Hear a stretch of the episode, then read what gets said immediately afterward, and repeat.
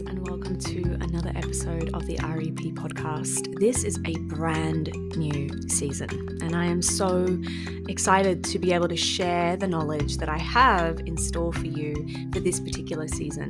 We're going to be focusing a lot on emotional intelligence, not only what it is and why it's important, but also looking intensely at each of the quadrants that are included as part of the emotional intelligence whole.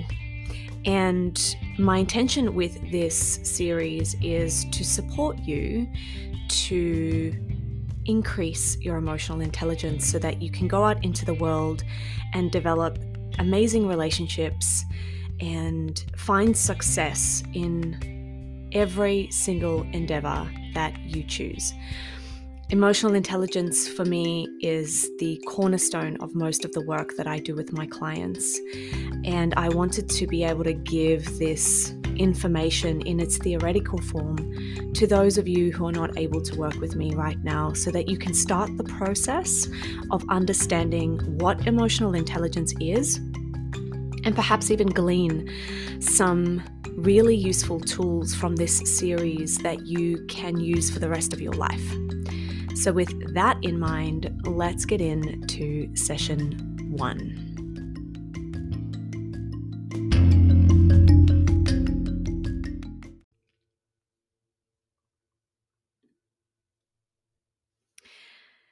Why is emotional intelligence so important and what exactly is it? When we think about what it means to be smart, we may think of people who do well in school. We may think about people who get high academic grades or even those who are qualified geniuses. They have a high IQ. But more and more as the decades pass, successful leaders are recognized for something arguably more important than high intelligence quota they also have the ability to identify, to interpret, and to manage emotions in themselves and then in other people as well. And we call that emotional intelligence. And in my experience, emotional intelligence is the cornerstone of every relationship that you have in your life. Most importantly, the relationship with self. It can help you both at work and in your everyday life. And there have been multiple studies done over the last 20, 30 years that have shown that people with a high emotional intelligence quota, which is abbreviated to the two letters EQ, are more likely to kick professional goals in the workplace and or develop and create really beautiful successful businesses they also feel happier and healthier, and they have better personal and professional relationships. And it's for this very reason that I started to learn more about emotional intelligence. I worked in the HR industry for many years, close to two decades. I think it was just under two decades. And the biggest gap that I saw with leaders was that they were very good at what they did. They were promoted into higher positions, be seen to climb the corporate ladder, but they were never taught emotional intelligence. They were never taught how to become self aware. And that was the missing piece in a lot of the leadership that I saw as part of my journey through working grassroots HR all the way up until coaching and leading senior executives. Now, the three ways in which I see emotional intelligence have the most impact on professional success is, as I've mentioned, number one, awareness. This allows you to consider what sort of a person you are, how you react to different scenarios, and how others might describe you.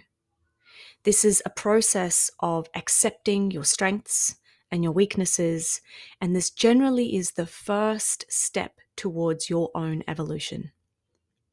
The second thing is that from this awareness, this self awareness, we lead into self leadership and or self management. Once we understand ourselves, we can lead ourselves, we can manage our emotions to the point where we process them in an efficient and productive way.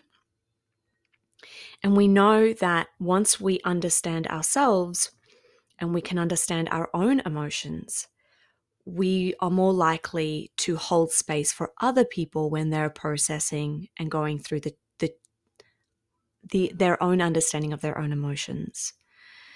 And from there, we get to lead others. Mm. Daniel Goleman is and was the pioneer of this work. A quote that he shared was this by teaching people to tune into their emotions with intelligence and to expand their circles of caring, we can transform organizations from the inside out and make a positive difference in the world. And so, with that in mind, let's look at the five basic emotions. Yes, I said only five. Some texts will talk about six, but for this series, we'll just go through the first five.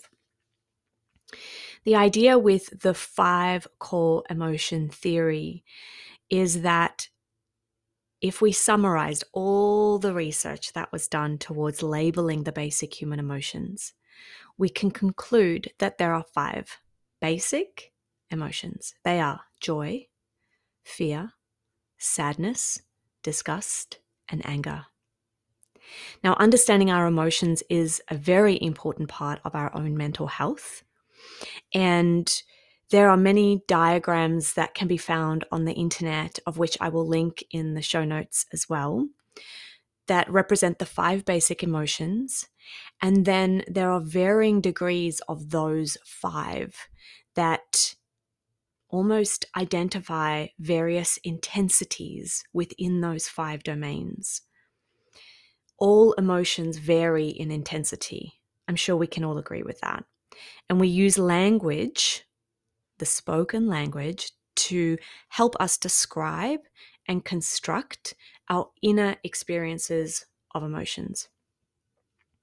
And I find the diagrams to be quite useful in helping people to describe their feelings. It's an easier way to see something and then identify with it rather than just trying to pluck it out of thin air. And so, if this is all very new to you, and this is the first time that you're starting to learn how to identify your emotions, I would highly recommend that you become accustomed to working with these sorts of tools these diagrams or these cheat sheets as you want to, as you may want to call them just to help you get past the barriers to understanding your own emotions now, we know that emotions have a physiological component and that each emotion is experienced differently within the body. Being able to describe your emotions or even just to name them, that provides us with a capacity to understand ourselves and our reactions. It's really important that through this work we learn how to reflect.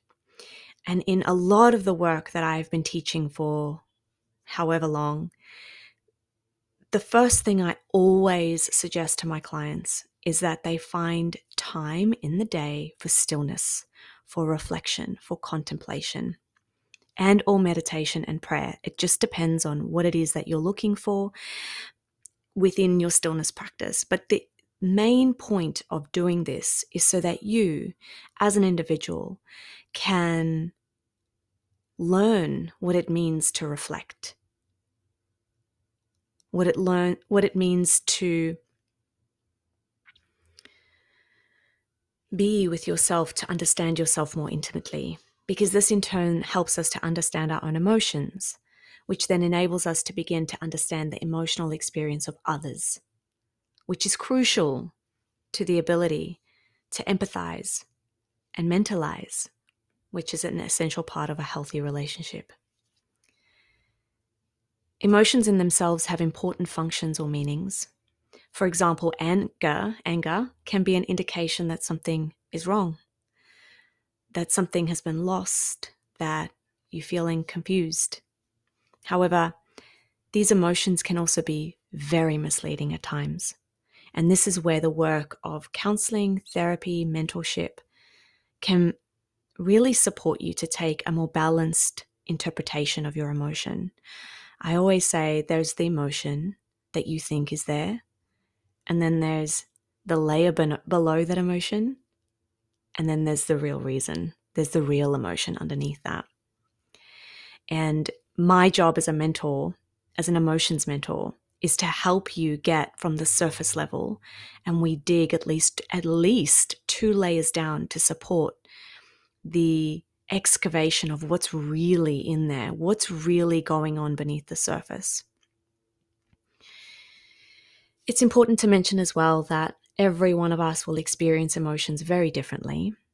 And so, regardless of how you might name your emotion, it's really important and useful to understand that they are on a continuum and they have a physiological component, which is to say that they're felt in the body.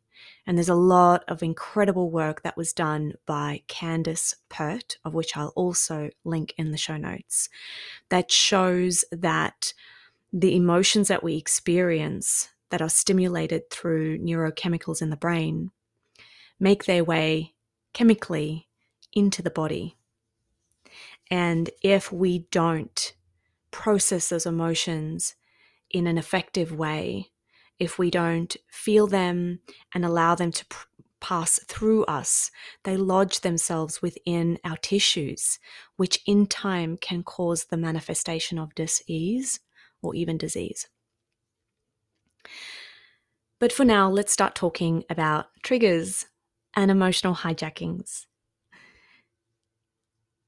This word trigger has been used so much in the personal development world. And I've heard a lot of people say that they don't like the word trigger, that because it's been overused, it is a trigger for them.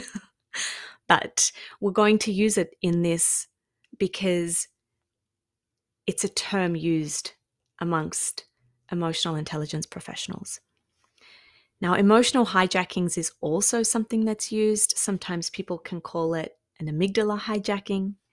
And this is moments in your life where your emotions control your behavior and you react without thinking.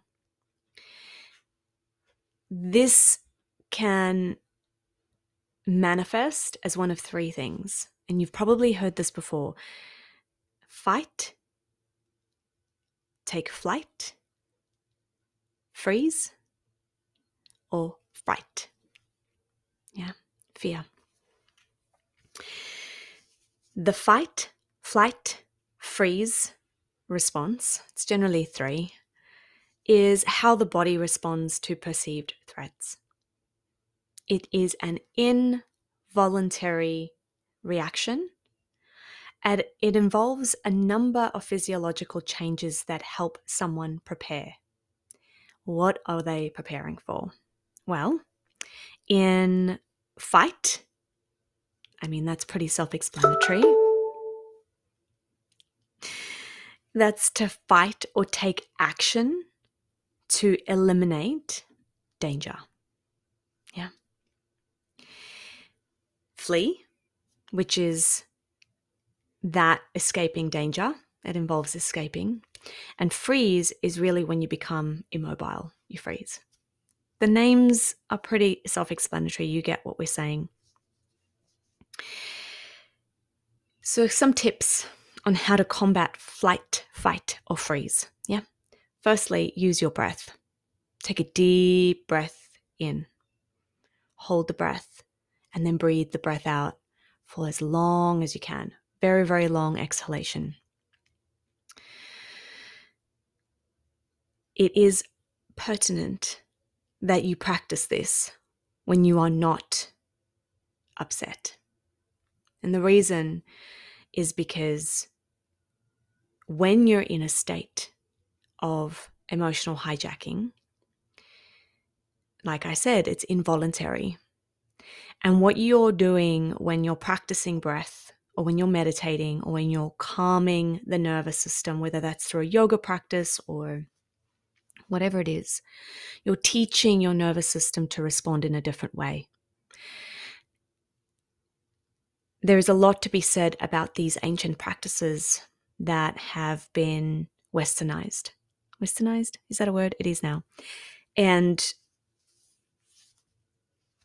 one of the main points of using yoga to relax the nervous system is so that when you're off the mat, you can show up in a way that serves both yourself and the people around you. Your first reaction is always going to be emotional. It's what you do after that little reaction that matters the most. Now, this is where the word trigger comes in. When something generates a prolonged reaction, that's what you call a trigger event. Yeah. So the emotional reaction is involuntary. It's the way that you are culturally or habitually programmed to react to a certain situation. If you don't catch that emotional reaction and you look to go and do something to either numb it or fix it or suppress it or repress it, that emotional reaction or the thing that caused the emotional reaction is what is called a trigger event. It triggered an emotional reaction that then wasn't caught in time. Reactions are shaped by your personal history. Yeah. All reactions are shaped by your personal history. And this is where the work becomes really important because as we start to understand emotional intelligence and work on a one on one basis, which I highly recommend you do, whether it's with myself or another coach, if you're struggling with these emotional reactions or uh, emotional hijackings, then it's very difficult for you to see what is actually going on underneath the surface because you are being taken away by an involuntary action and you don't really know what's caused it until you take the time to learn a little bit more about yourself. In the next episode, we're going to talk about the four quadrants. We're going to look at what they are, and we're going to talk a little bit about the examples that would see you in good stead of those of one of those quadrants or that which may be a little bit lacking. And so I really do hope that you join me for the next session as we delve into emotional intelligence. Bye for now.